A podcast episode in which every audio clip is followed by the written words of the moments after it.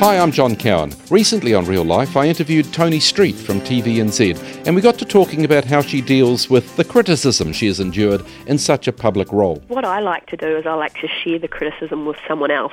I'll pass the blame around. I do that. Absolutely. I say to my husband, look what this person said about me, and he'll say, oh, that's rubbish. What are you talking about?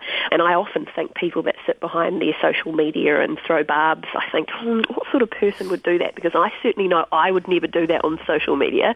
So who are these people that go on? Yes, verges on despicable. It does. Uh, but as performance professionals, some criticism can be helpful, Mm. uh, especially if it comes from someone that you know and trust. Absolutely. I use my mum as a huge barometer, and she has been like that growing up as well. I had parents that, if I had a bad game of netball, didn't tell me I was wonderful and I played really well. They said to me, Oh, you didn't have that great a game today. And I remember at the time being like, Oh, you know, it really annoyed me. But now I can see it was the best thing because, you know, if you get told you're wonderful all the time, you're never going to improve, and, you know, you're in for a big fall later in life because everyone fails at some things. So my mum's still good for that these days. Usually it's when she doesn't say anything, I, I think, oh, she probably didn't think it was good because if she did, she would have said.